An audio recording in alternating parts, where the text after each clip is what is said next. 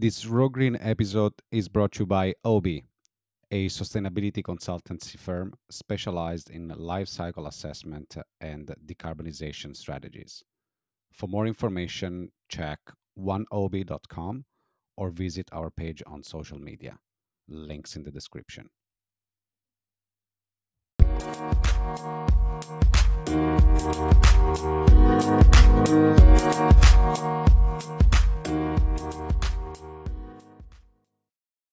All right, welcome to a new episode of uh, Raw Green. It is my immense pleasure to have here as a guest uh, Mr. Ivo Pitanguy, right from Brazil. So today we fly to Brazil and we talk with a very, very, very nice person with a very interesting story that uh, work for a very interesting company that he actually founded. So, ladies and gentlemen, Mr. Ivo Pitanguy. Ciao, Ivo. How are you? Hi, pretty good, Francesco. How are you doing, my friend? Long time. Very, very good. Merry Christmas. Merry Christmas to you in Brazil. Merry Christmas. In a warm Brazil. Buon Natale.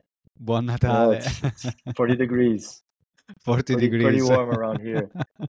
you got Yeah, Santa in a swimwear coming to you Exactly. in flip flops Exactly. Exactly. In Havaianas. in Havaianas. Uh, talk about global Awesome. warming. Wow. Exactly. Look. Ivo, uh, I'm very happy to have you here. Uh, I I wanted to ask you. I I have uh, uh, like a million questions to ask you about. Why don't we start slowly?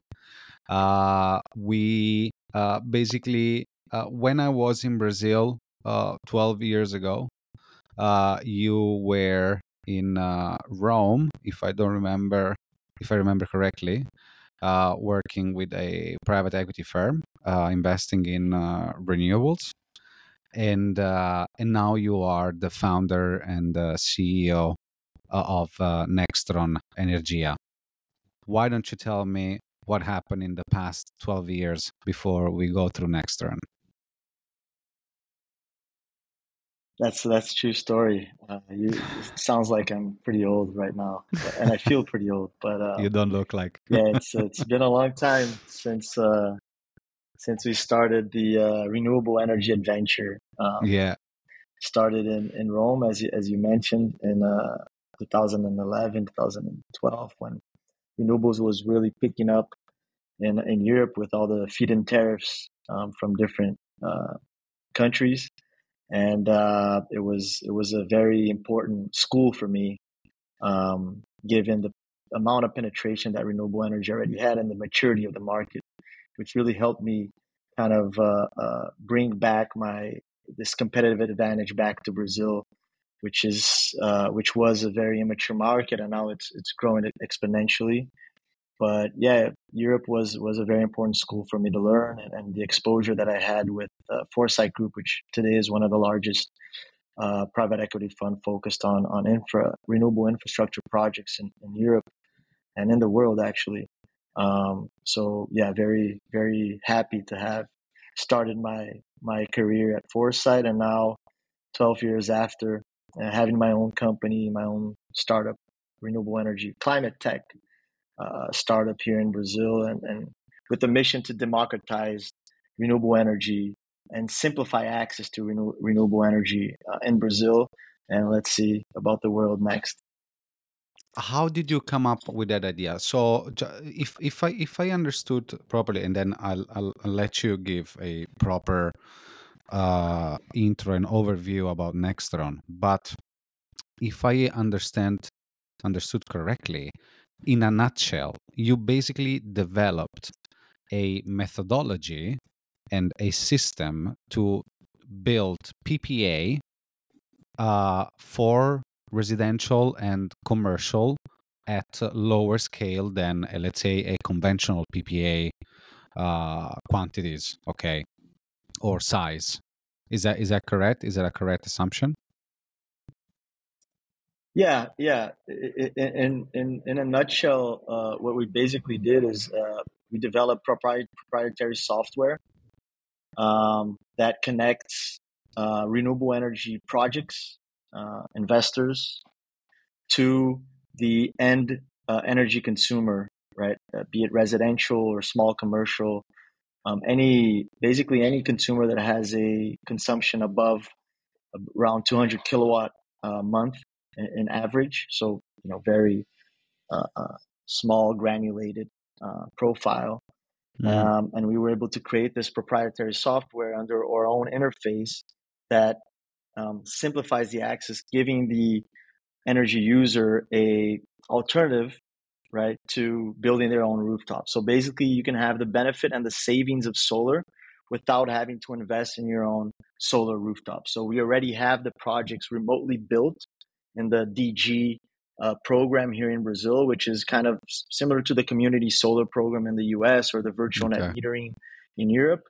Um, and so we're able to connect this remote um, uh, energy plant, renewable energy plant, to the end energy consumer without them having to change their energy service provider in a very seamless, frictionless manner. In five clicks, the energy user can have the renewable energy from our from our farms uh, virtually and and guarantee and have a guarantee guarantee of up to 20% savings every month on their energy bill um, wow. knowing that it's 100% renewable and that they don't have any real uh, friction uh, to do that. And then once the the energy consumer signs up with Nextron, which is basically a, a, solar uh, a subscription product, it's like a Netflix, right? Uh, okay. You basically sign up, and and then um, you start receiving the energy the the the Nextron energy bill.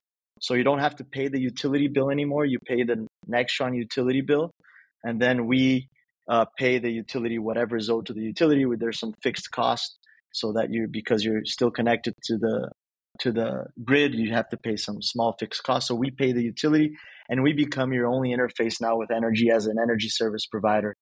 Um, um, and, and, that's really the value add that we bring and that's our value prop to the to the energy consumer. On the other side the energy producer right we have also an application focused on the energy producer where we are kind of responsible to monetize and give the investor a return on their investment, right? So we're mm able to tap in the regulated energy market, which is the highest energy tariff in Brazil, um, and a very diversified and retail kind of investment profile. So we're able to minimize risk by really granulating and diversifying our off-taker risk through residential and small commercial and small.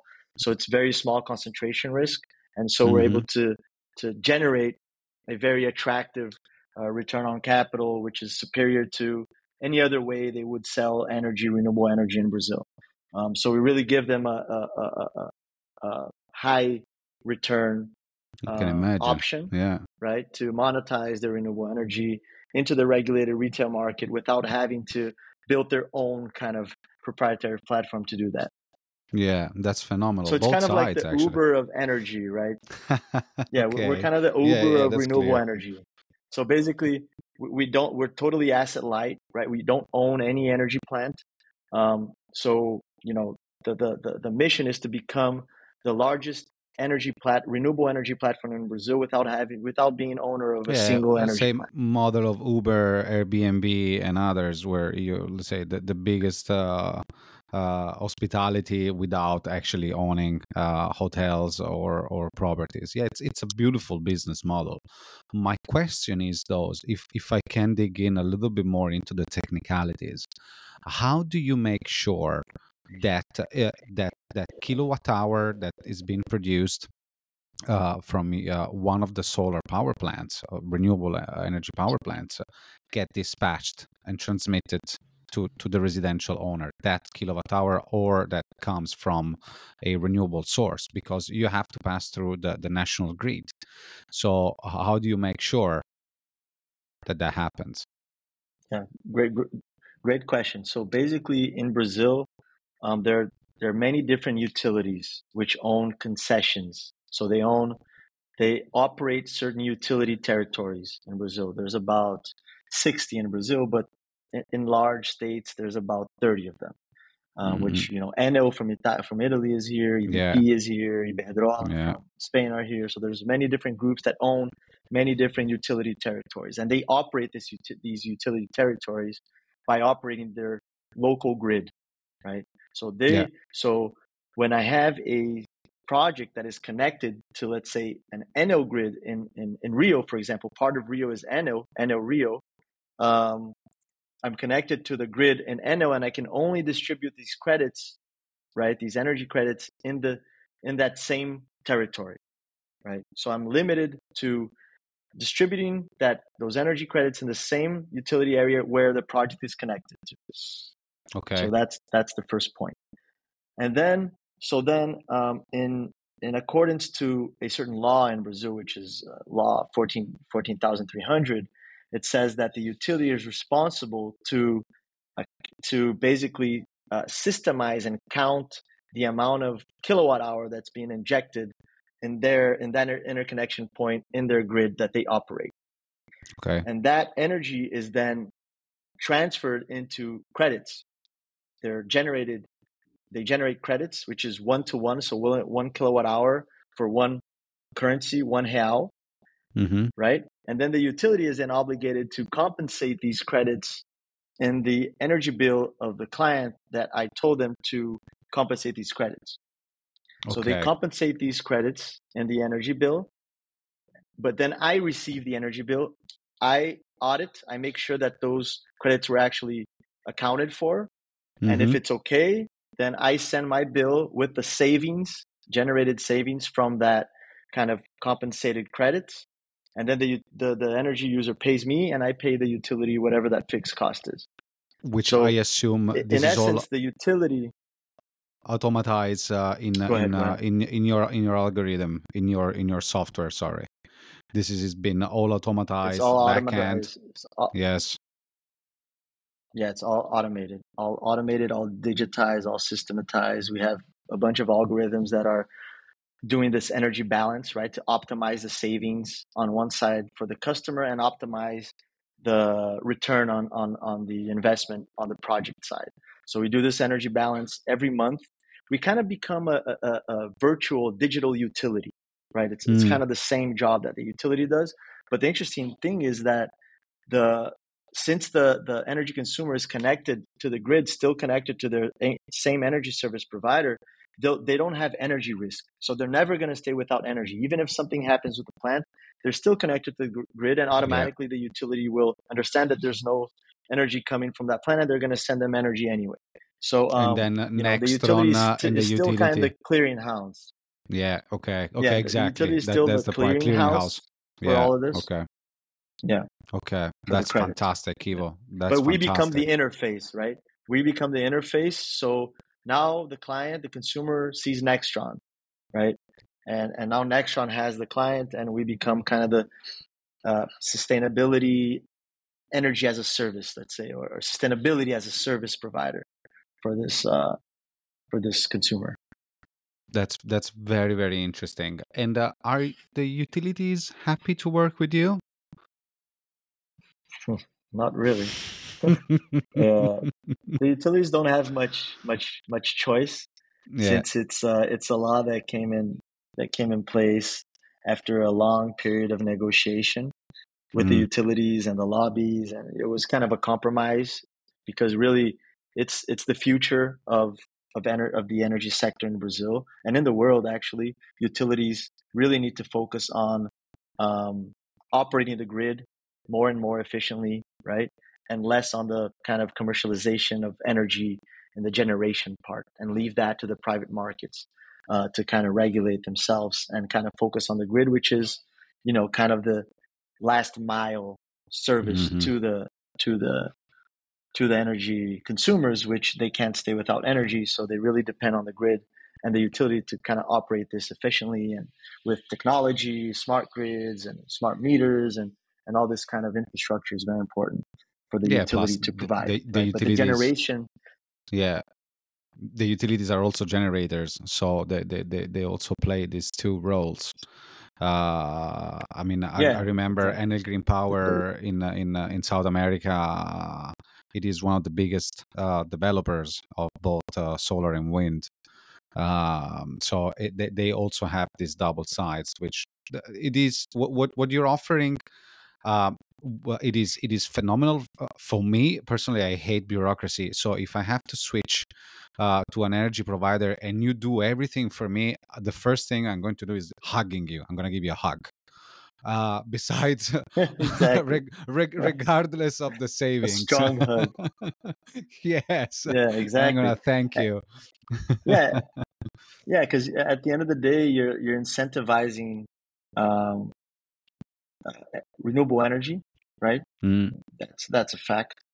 Um, and the second thing is is that um, now uh, instead of uh, bending yourself to the monopolies, right, you have an option to yeah. have better service at a lower cost. So yeah. it's better service at a lower cost, which is basically a no-brainer, right? Yeah, it is, and that plus you have the accessibility that uh, it is available on an app, right? Uh, so it is exactly, yeah, on, on, totally on the palm of your hand. Yeah, it is. It is fantastic. Exactly. Uh, let, let, let me yeah, ask exactly. you. We have the application on iPhone and on Android, so yeah, it's all fantastic. fully available digitally. Let, let me ask you something uh, on the on the production on the generation side. So uh, I'm pretty sure you're aware that uh, renewable new renewable installations uh, skyrocketed uh, during 2023, uh, basically all over the world, even in Italy. Uh, the the problem that basically every country has it is the, the backbone of everything, which is the grid, uh, the the transmission grid.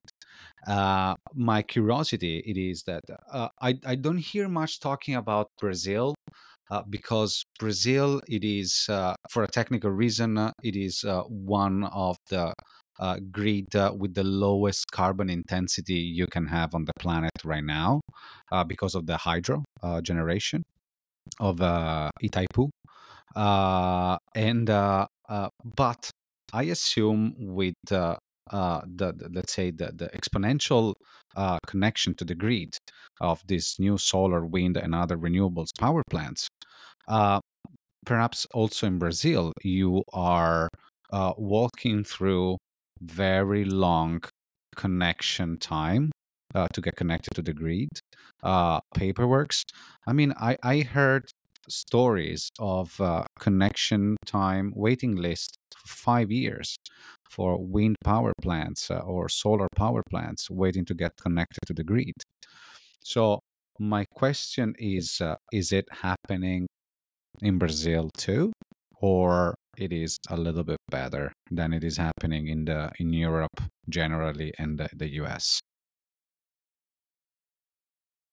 That's a very good question, um, Francisco, and that's a, a, very long conversation. We can do a podcast only only on that. Subject. Only on this, but uh, in a, but yeah, but basically to summarize, I think Brazil is uh, is very well uh, endowed in terms of uh, geography, of course, right? Uh, natural resources, and also in terms of the integration of the uh, the national grid, right? Different than other countries, uh, U.S. especially, that has several different ISOs, right? It's not an integrated grid. In Brazil, you have a fully national integrated grid, right? Transmission wise. Mm-hmm. Um, so that really helps uh, in terms of economies of scale, uh, investments, and uh, logistics as well. Uh, so that's I think that's that's one one point. Uh, we have one agency that regulates the entirety mm-hmm. of it, and, and, it's it's less fragmented, right? It's it's more centralized, which is good. So it can also be bad because politics plays a huge role. Yeah, but, um, can imagine. Otherwise, it's it's there's a certain organization behind that, right? So the centralization is good, can be bad, but now you know, majority uh, uh uh, of the reasons now it's it's it's pretty uh, favorable. Um, so that's that's the transmission, right?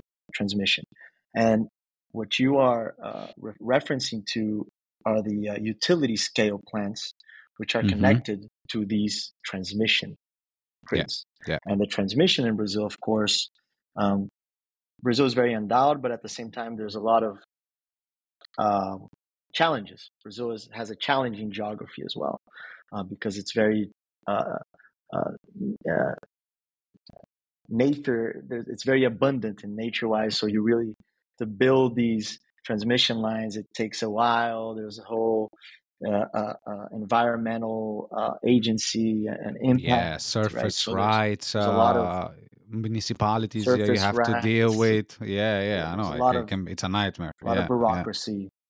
Yeah. a lot of bureaucracy around that.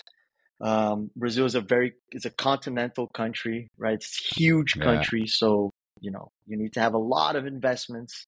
So it depends also on uh, the global kind of investment scenario, right? So you need to bring uh, local development banks. So that comes into what's the cost of capital, what are the interest rates locally, what are the returns to the investments, for how do we bring foreign investment. So there's a whole challenge over there uh, because it's very capital intensive, um, and so there's that. Um, now the interesting thing is, is that DG, uh, which is not on the transmission level, it's on the distribution level, which is closer to the uh, inside the utility territories is that the, the, the, penetration of renewables in Brazil, the interesting thing is that 70% is DG and 30% is utility scale. So, oh, wow. Uh, very different than any other country in the world. There's more DG in uh in solar, not renewable solar. Sorry, mm-hmm. solar. There's more DG than um, than utility scale, and solar represents the second uh, uh, in ranking the second most uh, penetrated energy source uh, in Brazil's energy matrix. After hydro, right? So you have hydro, hydro representing a fifty to sixty percent, and then solar representing um, fifteen to twenty percent, and then you have wind and biomass and the rest. So there's, there's a huge penetration of intermittent energy right? Which is the renewable energy, but hydro is not part of that. Hydro is like the base load of Brazil, right? So it serves as a huge yeah. battery, let's say. Um, yeah. But the huge penetration in the DGs uh, lowers the need for the centralized utility projects, right? Because now you have these projects, which is DG, which is closer to the consumer, right? Yeah. It's decentralized solar, Wind is not very decentralized, but solar is the more, more decentralized one. So you have a high penetration of DG, which gives you a lower demand for centralized energy. So that increases the time of, you know, that the grid actually projects and needs uh, uh, to, to have that energy um, from utility scale sources.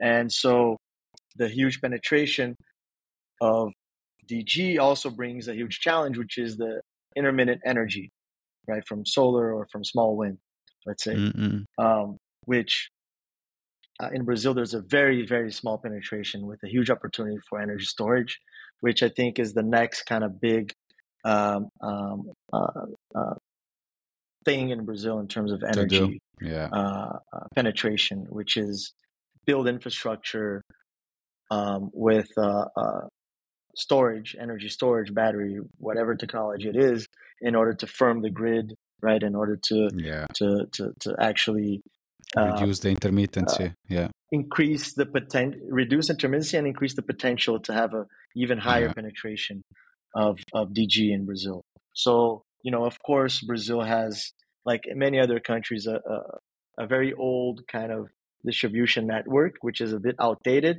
But there has, but with the penetration of DG, there has been a very important kind of incentive uh, to um, to update all the substations, you know, to update the local grid, yes. um, bring in the penetration, uh, invest in smart meters, right? Which will, you know, be Brazil has a very, very like one percent penetration of smart meters, so it's all, uh, you know, uh, there's a lot to do digitized either. Yeah, there's a lot to do. There's the smart grids that will come in, but I think that the energy storage is really like utility scale energy sources to help firm, help as an ancillary services as well to the utilities. I think that's going to be very important in order to kind of uh, bring more robustness uh, to the grid in, in itself the, the the the what what you just said to me comes as a surprise. I mean that you have that seventy percent uh, DG uh, because uh, uh, I, I always thought that Brazil uh, would have been, uh, and I, I jump some logic here, but uh, I always think, I always thought that Brazil would have been uh, a like an academic scenario for large utility scale uh, generate power plants uh, with state of the art HVDC transmission lines. You know that to do to build HVDC, you need to, to, to justify the cost uh, and also to, to, to justify the efficiency of HVDC, you need to have a minimum amount of transmission in terms of kilometers. Okay. Now, I don't know the exact figures, but what I remember is like 700 or over a thousand kilometers to be able to do that. Which in Brazil it is like a daily commute, uh, a thousand kilometers. It is nothing. Uh, so what what mm-hmm. what uh, I thought about it, it is uh, you already have uh, the the hydro, uh, one of the largest, uh, was the second largest uh, hydro generation uh, power plants in the world, which is like you said, a massive battery that can help with the loads, with the intermittency from uh, from renewables. On the other hand, with uh, all the, you you certainly have uh, areas uh, that are more prone and more optimized to develop power plants uh, whether it is solar or or wind or any others. My point is uh, the HVDC uh, it is something that can help a lot to create energy hubs. If you don't have like in other countries the the problem I mean, you do have it, but it is a little bit reduced, the intermittency, because you have that massive hydro uh, generation capacity. Uh, would it be worth to create those hubs, those energy hubs? Uh, I don't know, in the south, uh, where you have wind, uh, or in the north where you have massive sun radiation. Uh, is it is in, in, in, the north of Brazil, obviously? Uh, is it is it is it something worth? Is it something that uh, I don't know. You talk with investors probably on a daily basis, and uh, you know pretty pretty well uh, what is the best area to develop power plants in Brazil. Is it something worth thinking about it rather than going with the small, non-utility scale power plants? Um, yeah, that, that that's that's interesting question, and, don't get me wrong. Like, um, I'm giving you the numbers for today, right? So today, as we speak, in terms of solar capacity installed yeah. in Brazil. Um, 70% is DG, 30% is, is utility scale. But that number mm. is going to change in the next years. There's a lot of utility scale solar being being built in okay. Brazil. Okay, in pipeline. And Brazil okay. is already top. Yeah, in pipeline, there's huge, huge amount of solar, especially in the Northeast, right? Mm. 800 megawatt plants, 500 megawatt plants, and wow. then you know the, the, the, the the transmission lines, the high tech transmission lines are being built because there's enough uh, uh, uh, economies okay. of scale for that, and and also the hydros are not right. Hydros, there's no more hydros being built because of its environmental impact is very very high. Massive. So it's yeah. almost impossible to get permits for large hydro these days. So you have some small hydros being built Mini, because Brazil yeah. has kind of a favorable geography hydro. for that in the south and the and the southeast anyway. But but the big the large plants are are solar and wind, right? There's a lot of wind power farms being built in the northeast as well. You're starting the offshore winds in the south as well. So I have I have no doubt that that you know utility scale renewable energy in Brazil will have a, a, larger, much larger penetration than DG. But the growth lately in the past five years has been exponential for DG, also for the fact that it takes much, the development cycle is much lower Shorter. for DG than yeah. for utility scale. So yeah. naturally, given the maturity of the market, naturally DG is ahead now of, of utility scale. But you know, once one one plant that two plants of 500 kilowatts, 500 megawatts connect, you know, that game is, is probably going to change. But um, but so there is huge investment. The development bank in Brazil has a special credit line just for renewable energy. So you know, BNDES has a has a special line for yeah. that.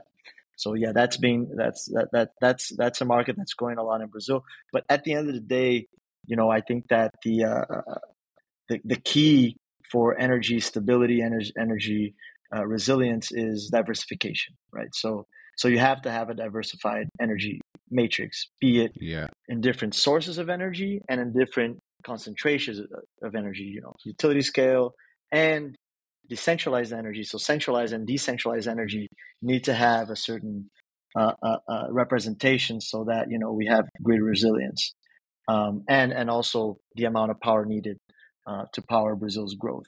So, yeah, to be um, dispatched. you Yeah, know, Brazil yeah, has a very concentrated energy matrix these days. So, you know, historically, Brazil depends on hydro, you know, from 50 anywhere to 70% of the energy consumed in Brazil can come from hydrogen at any given time. And that's really bad for, for, for uh, grid, for grid resilience, for, for energy price stability as well. Um, because once it, there's no rain, right, and we see that a lot yeah, with, with climate uh, impact and, and global warming and, and whatnot.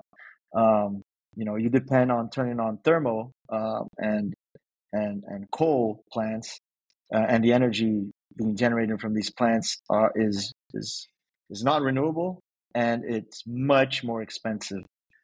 And then you know that impacts the consumers directly, which you know in a given year they can be paying, you know, what thirty to forty percent more in a given month than they were paying you know, in the beginning of the year because of this concentration in hydro. So there's a fundamental kind of problem in Brazil, which is a concentration on a single power source, which now is changing. And yeah. I'm very, we're very uh, bullish on, and we're trying to help the diversification with Nextron of the energy uh, matrix in Brazil. Uh, talk, talking about uh, energy mix, uh, is there any new renewable energy technology that uh, you and uh, your guys, your team at uh, Nextron are looking for, are interested in? Um, I mean, we're we're we're very focused on solar. Um, solar mm. is an incredible technology already. It's gaining efficiency by by minute, lowering price by minute. So it's uh, I think there's still a very very large opportunity for solar in Brazil. Um, very bullish on that. Um, I think it's it's it's very scalable, low capex, very yeah. very small operational risks, small operational costs, um, yeah. very long uh, uh, life, asset life. So I mean, you know, it is the most adopted in, the world as a renewable energy source um, for a reason. Yeah, for a reason. But yeah. I think that in Brazil, for a reason. But yeah. I think that Brazil, um, as I mentioned before, I think energy storage is, is probably the next big thing um, in Brazil. And you know, BYD is is is, is very aggressive in Brazil these days. oh, um, really? You know, you okay. can buy now. Uh, yeah, you can buy an electric car that already comes with the charger. Um, they give you the charger for free. Um, the car is now price of a popular car in Brazil. Um, so they're very aggressive, building huge flagship stores everywhere. So uh, I think it's going to become a hu- huge market for uh, electric, you know, EV, and also um, battery energy storage, both um, on the consumer side and also on the utility scale side. Um, so decentralized and utility scale storage, I think, is the, probably the next big penetration in terms of infrastructure uh, in Brazil. They're they're doing look the the Chinese the uh, EV manufacturers they're they're doing great. Uh, BYD uh, yeah. For sure. Well, I mean unless uh, the European Union uh, will put tariffs uh, on it, uh, but for sure will take by storm also also Europe, uh, one hundred percent. Um, I am in UK yeah. right now, and uh, I cannot tell you how popular it is. Uh, the electric version of the MG, which it is not anymore a British uh, brand; is Chinese uh, owned, and they mm-hmm. have price point so aggressive that it is it is incredible. Obviously, mileage is not great, charging time it is not great, but uh, for for for first time users, it is it is fantastic. It is really fantastic, and uh, yeah. CATL continues to to invest into new power plants uh, very very aggressively. So yes, it is going to. But it, there isn't just uh, lithium ion batteries for for renewable energy storage. Uh, I was looking also at gravitational batteries, which is fantastic. Uh, there is pumped hydro, which actually in Brazil, with maybe mini hydro, could be an interesting uh, solution. Uh, also, given the the geography and also the, the, the weather condition again, especially in the tropical part uh, in the in the in the north. Uh, so the it is it is fascinating. To be honest with you, I I bloody love my job because every day there is a, a new technology uh, that uh, that it is coming out, uh, not just on the storage side of the battery side, but also on the carbon capture side or on the hydrogen. It is it is just phenomenal. Zero hydrogen in Brazil or or they're doing something. Yeah they have the green hydrogen right? There's a lot mm. of noise in brazil on green hydrogen as, okay. Uh, as, as, there is in the world but it's still it's not a very mature technology yet. Um, there's a very very large uh, it's very capital intensive super capital intensive. Um, so i mean it's starting. Um, you know brazil has a very strong agenda uh, politically as well for green green hydrogen, and uh, even as a more as a potential export of the uh, uh, of the uh, byproducts to Europe and help Europe kind of decarbonize. But I mean, it's still very early days, and um, I really don't have a a kind of uh, much clear opinion on that yet. I think mm. let's see what happens. But yeah, it's there's a lot of noise in Brazil on, on green hydrogen. And t- talking about, uh, let's say, uh, political and also obviously legislative uh, activity that needs to be done, uh, since uh, Lula uh, came back, do you have you seen a difference? did that help Nextron? Was it something that helped the the change from Bolsonaro, which was a climate change denial? Uh, and uh, pro deforestation and other, uh, let's say, uh, not too progressive uh, approaches. I mean, um, uh, to be very pragmatic and practical, um, it was under Bolsonaro that he he was the one that signed the DG program in Brazil, okay. DG law, okay, was being postponed for a very long time. So um, and it was very instrumental what he did um, in order to kind of formalize uh, and create a law, right, regulating DG, and that gave the market a very strong kind of uh, uh, legal framework, uh, which really was the catalyst to all these investments that have been made in DG. About over 170 billion reais has been invested in DG in wow. the past years. Um, and much of that, a lot of that was, you know, since the law came out in, in early 2022. Um, so, um, you know, it really incentivized. But I mean, with changing government here to there, you know, that's always going to happen. But I mean, renewable energy is already what we say is sopra governamental, right? It's over government. It's it's yeah. it's an agenda that's you know over government. It's it's it's it's like it's it's needed, and and you can't really you can't really do anything about it but to incentivize and, and subsidize, of course, in an efficient manner, um, so there's no kind of market distortions.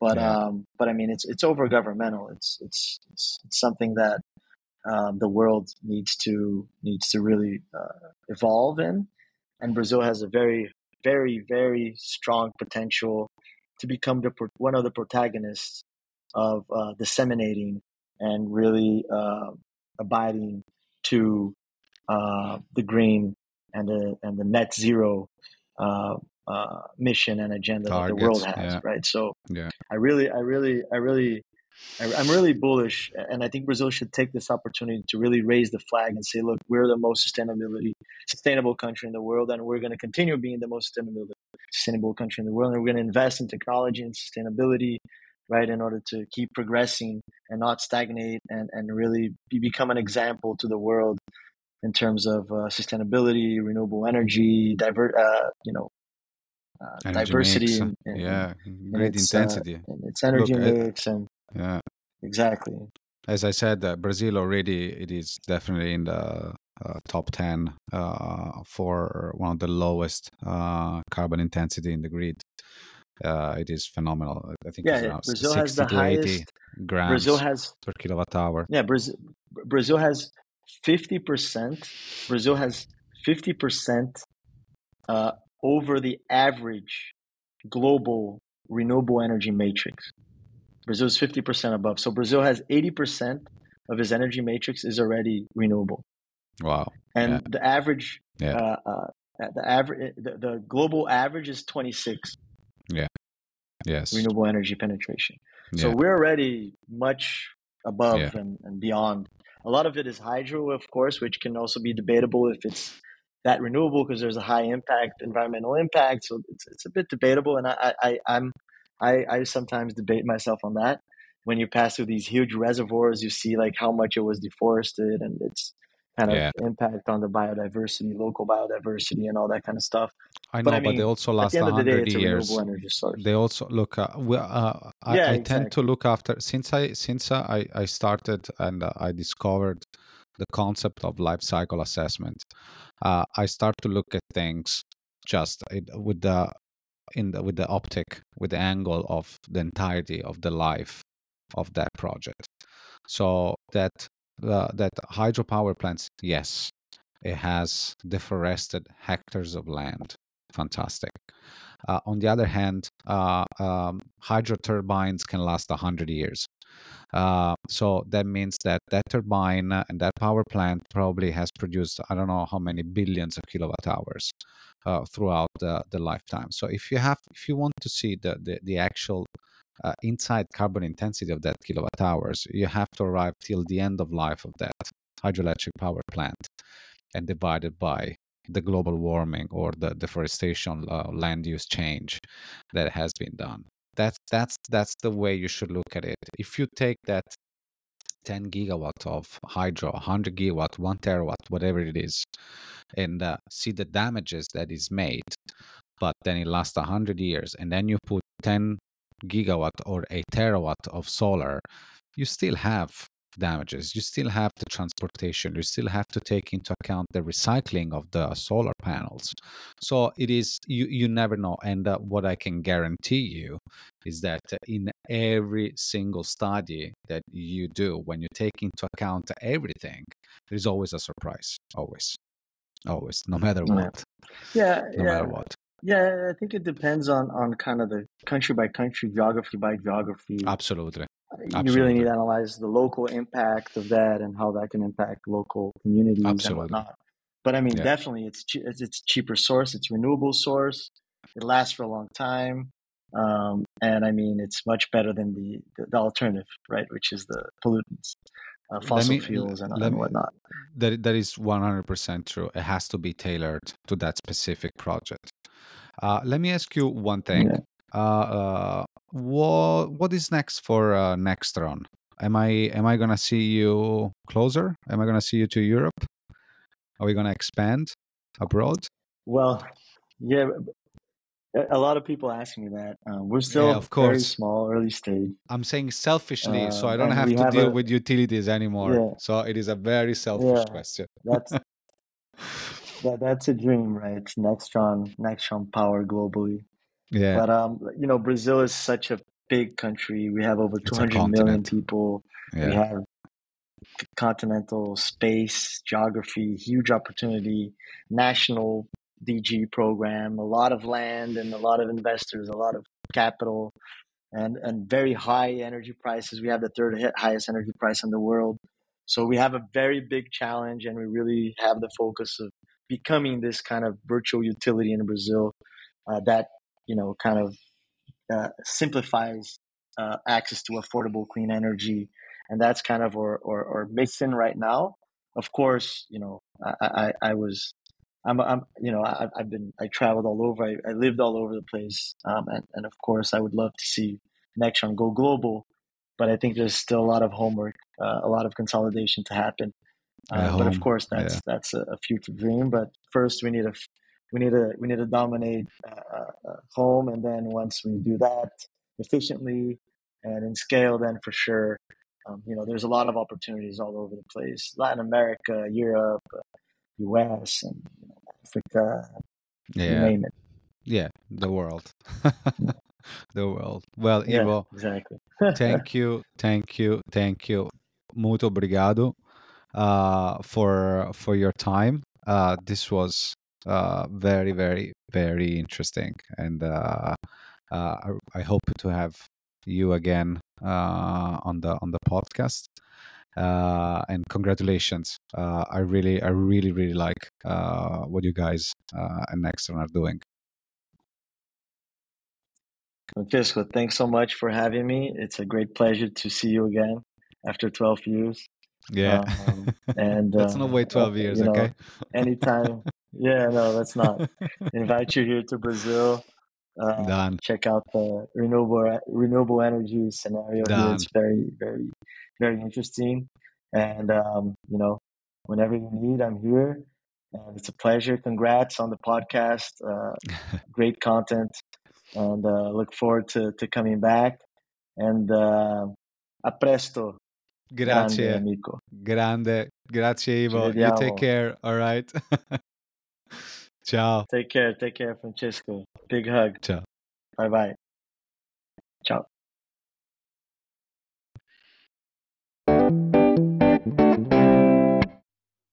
Thank you for joining us on this episode of Raw Green, brought to you by OBE, a sustainability consultancy firm specialized in life cycle assessment and decarbonization strategies.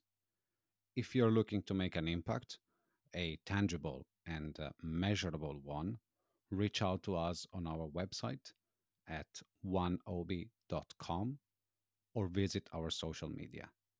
Links below in the description. See you at the next episode. Ciao.